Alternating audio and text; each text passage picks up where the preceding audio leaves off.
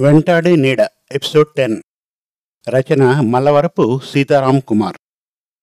గత ఎపిసోడ్కి ఈ ఎపిసోడ్కి ఎక్కువ గ్యాప్ వచ్చినందువల్ల జరిగిన కథను కాస్త వివరంగా ఇస్తున్నాను.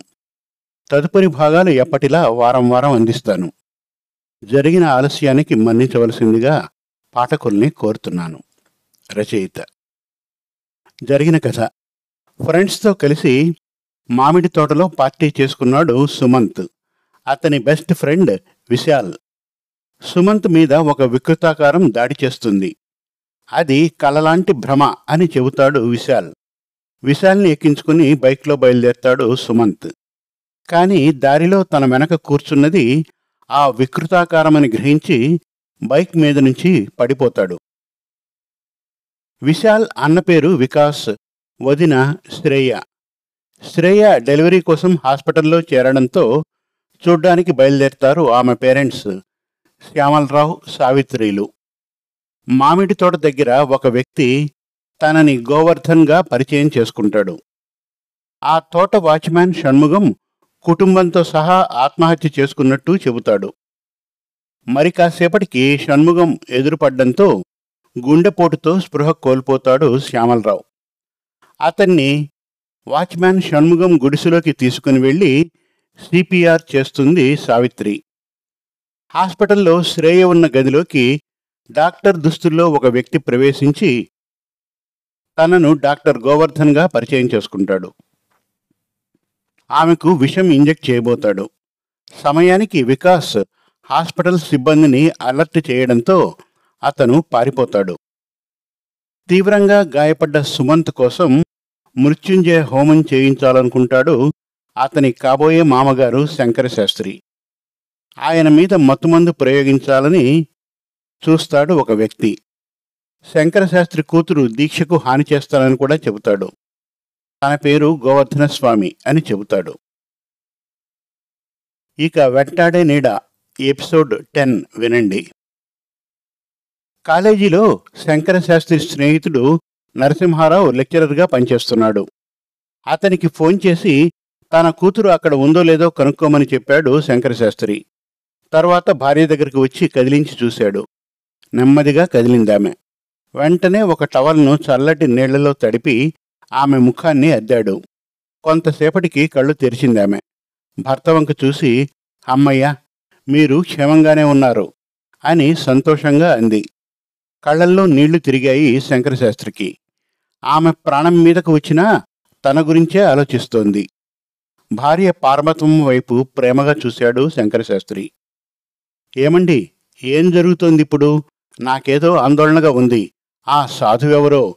చిత్తభ్రమలు తిరుగుతాయంటూ ఒక విభూతి పొట్లం నా చేతికిచ్చి మీ నుదుటికి రాయమన్నారు. ఎందుకైనా మంచిదని ముందుగా వాసన చూశాను. అంతే తర్వాత ఏమైందో నాకు తెలియలేదు. ఇంకా తొలగని భయం ఆమె మాటల్లో కనిపిస్తూ ఉంది. నాకు స్పృహ తప్పించి హోమం జరగకుండా చేయాలని ఎవరో ప్రయత్నిస్తున్నారు. నీ జాగరూకతే నన్ను కాపాడింది. పరోక్షంగా సుమంత్ ప్రాణాలు కూడా నువ్వే కాపాడావు. మనం ఈరోజు రాత్రికే మీ అన్నయ్య వాళ్ళ ఇంటికి చేరుకుందాం. రేపు ఉదయాన్నే సుమంత్ కోసం మహామృత్యుంజయ హోమం జరిపిస్తాను అన్నారు ఆయన. మా అన్నయ్య గారి అబ్బాయిని కాదు గాని ఆ సుమంత్ చాలా మంచివాడు. అతనికి హాని చేయాలని ఎవరనుకుంటున్నారో? సుమంత్ కోసం మీరు ఇబ్బందులు పడుతున్నారు. అంది భర్త వంక ఆప్యాయంగా చూస్తూ. ఇది కేవలం సుమంత్ ఒక్కడి విషయంగా నేను భావించడం లేదు. దైవ శక్తికి దుష్ట శక్తికి జరుగుతున్న పోరాటంగా అనుకుంటున్నాను. దైవ శక్తిని గెలిపించాల్సిన బాధ్యత మనందరి మీద ఉంది. లేకుంటే మనం చేసే పూజలకు అర్థమే లేదు.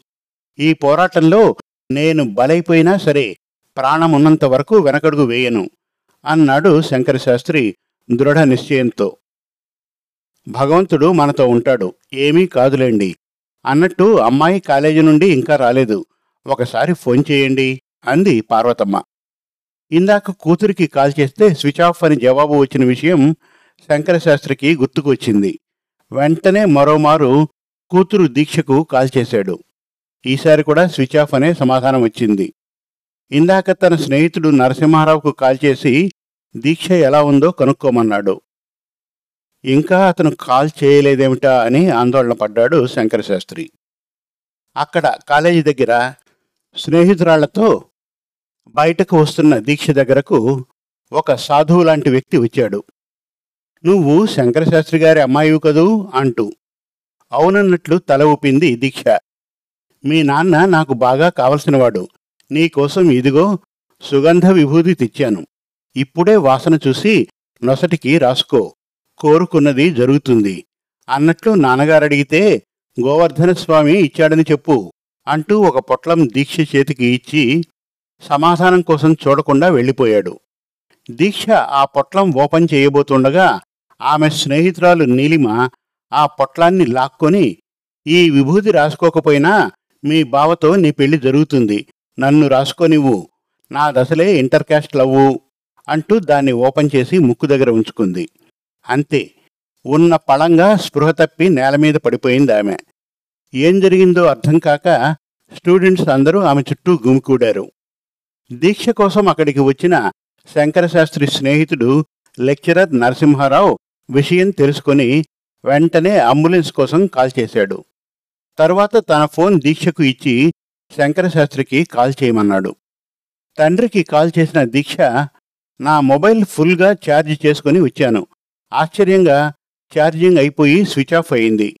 ఇక్కడికి ఎవరో స్వామీజీ వచ్చి మీరు తెలుసని చెప్పి ఒక విభూతి పొట్లం ఇచ్చాడు అంటూ ఉండగానే అటువైపు నుంచి శంకరశాస్త్రి ఆ విభూతిని వాసన చూడొద్దు వెంటనే పారేయి. అతను అక్కడే ఉంటే మీ ఫ్రెండ్స్ సహాయంతో అతన్ని ఆపండి అన్నాడు. లేదు నాన్నగారు ఆ పొట్లం ఇచ్చి ఆయన క్షణాల్లో వెళ్ళిపోయాడు. నా స్నేహితురాలు ఆ విభూది వాసన చూసి స్పృహ తప్పింది. నరసింహారావు గారు అంబులెన్స్ కోసం కాల్ చేశారు. అన్నట్లు ఆ స్వామీజీ తన పేరు గోవర్ధన స్వామి అని చెప్పారు. చెప్పింది దీక్ష. ఆ దుర్మార్గుడు అక్కడికి కూడా వచ్చాడనమాట సరే నువ్వు అక్కడే ఉండు. మీ మామయ్య వాళ్ళ ఊరికి కారులో బయలుదేరుతున్నాం. రేపు ఉదయాన్నే మీ బావ కోసం హోమం చేయాలి కదా. నువ్వు అక్కడే ఉండు నిన్ను పికప్ చేసుకుని పెడతాం. నీ బట్టలు అమ్మ సర్దుతుందిలే. వివరాలు మనం వెళ్ళే దారిలో చెబుతాను అన్నాడు శంకరశాస్త్రి. కానీ నాన్నగారు ఇక్కడ నా స్నేహితురాలు అంటూ చెప్పబోతున్న దీక్ష మాటలకు అడ్డు వస్తూ అదే విభూతి మీ అమ్మ కూడా వాసన చూసింది. అది ప్రాణాపాయం కలిగించేది కాదు. కాసేపటికి ఆ అమ్మాయికి స్పృహ వస్తుందిలే. అంబులెన్స్ వచ్చేలోగా ఉల్లిపాయ కట్ చేసి వాసన చూపించండి. నువ్వు అక్కడే నలుగురితో ఉండు. మేము వచ్చేస్తున్నాం. ఫోన్ నరసింహారావుకు ఇవ్వు అన్నాడు శంకరశాస్త్రి. ఇక్కడ మామిడి తోటలో వాచ్మ్యాన్ షణ్ముగం గుడిసెలో ఉన్న శ్యామలరావు సావిత్రిలు బయట నలుగురైదుగురు ఇంటి దగ్గరకు వస్తున్న అడుగుల శబ్దం వినిపించడంతో ఆందోళన చెందుతారు. బయట నుంచి డ్రైవర్ వెంకటేష్ తలుపు తీయండి పోలీసులు వచ్చారు అనడంతో షణ్ముగం తలుపు తీస్తాడు. వెంకటేష్తో పాటు నలుగురు పోలీసులు లోపలికి వచ్చారు. వాళ్ళల్లో ఒక వ్యక్తి నేను హైదరాబాద్లో ఒక పోలీస్ ఆఫీసర్ని. ఒక కేసు విషయంగా విజయవాడ వెళ్ళి తిరిగి వస్తున్నాం. ఇతను రోడ్డు పక్కన నిల్చొని వరసపెట్టి సిగరెట్లు కాలుస్తూ ఉంటే అనుమానం వచ్చి ప్రశ్నించాం. ఎవరికో గుండెపోటు వచ్చిందని బయట నుంచి దయ్యం కేకలు పెడుతోందని పొంతన లేకుండా మాట్లాడుతూ ఉంటే అనుమానం వచ్చి ఇక్కడికి వచ్చాం. చెప్పండి ఎవరు మీరు? అని ప్రశ్నించాడు. సావిత్రి మాట్లాడుతూ విజయవాడలో శ్రేయ హాస్పిటల్స్ మాదే. నా పేరు సావిత్రి నేను గైనకాలజిస్ట్ను. ఈయన పేరు శ్యామలరావు ఈయన కూడా డాక్టర్. మా హాస్పిటల్ ఎండీ కూడా ఈయనే. హైదరాబాద్లో మా కూతురు శ్రేయ డెలివరీ కోసం బయలుదేరాం. ఈ మామిడి తోటలో పార్టీ చేసుకున్న తర్వాత మా అల్లుడి తమ్ముడు విశాల్ కనపడడం లేదని చెబితే చూద్దామని ఇక్కడ ఆగాం. ఈ వాచ్మెన్ విషయంగా కొన్ని అపోహలు రావడంతో ఈయనకు గుండెపోటు వచ్చింది. కారు తీసుకొని వస్తానని వెళ్ళిన వెంకటేష్తో పాటు మీరు వచ్చారు అంది. డ్రైవర్ వెంకటేష్ శ్యామలరావు వైపు చూసి మాట్లాడుతూ బండి స్టార్ట్ చేశాక కుదరదని ఇప్పుడే రెండు మూడు సిగరెట్లు తాగేశానయ్యా. వీళ్ళకు డౌట్ వచ్చి ఇక్కడికి తీసుకుని వచ్చారు. ఇంకెప్పుడు ఇలా చేయనయ్యా? అన్నాడు చేతులు జోడించి. పోలీస్ ఆఫీసర్ మాట్లాడుతూ హైదరాబాద్లో ఎవడో సీరియల్ కిల్లర్ తయారయ్యాడట. ఒక ఇన్కమ్ ట్యాక్స్ ఆఫీసర్ భార్య ప్రెగ్నెంట్గా ఉన్న ఆవిడపై మర్డర్ అటెంప్ట్ చేశాడట. దారిలో ఎవరైనా అనుమానాస్పదంగా కనపడితే విచారించమని మాకు ఆర్డర్స్. ఇతను చీకట్లో కారు ఆపి ఒంటరిగా ఉండడంతో దూరం నుంచి గమనిస్తున్నాం. ఏమాత్రం భయం లేకుండా చీకట్లో రోడ్డు పక్కన వరసబెట్టి సిగరెట్లు కాలుస్తూ ఉండడంతో అనుమానం వచ్చి ప్రశ్నించాం అన్నాడు. ఉలిక్కి పడ్డారు సావిత్రి శ్యామలరావులు. ఇన్కమ్ ట్యాక్స్ ఆఫీసరా? అతని పేరేమిటి? మా అల్లుడు వికాస్ కూడా ఇన్కమ్ ట్యాక్స్ ఆఫీసరే ఆందోళనతో అడిగాడు శ్యామలరావు. ఒక్క నిమిషం అంటూ ఎవరికో ఫోన్ చేశాడు ఆ ఆఫీసర్. ఇంకా ఉంది. వెంటాడే నీడ ఎపిసోడ్ లెవెన్ అతి త్వరలో. మరిన్ని చక్కటి తెలుగు కథల కోసం వెబ్ సిరీస్ కోసం కవితల కోసం మన తెలుగు కథలు డాట్ కామ్ విజిట్ చేయండి. Thank you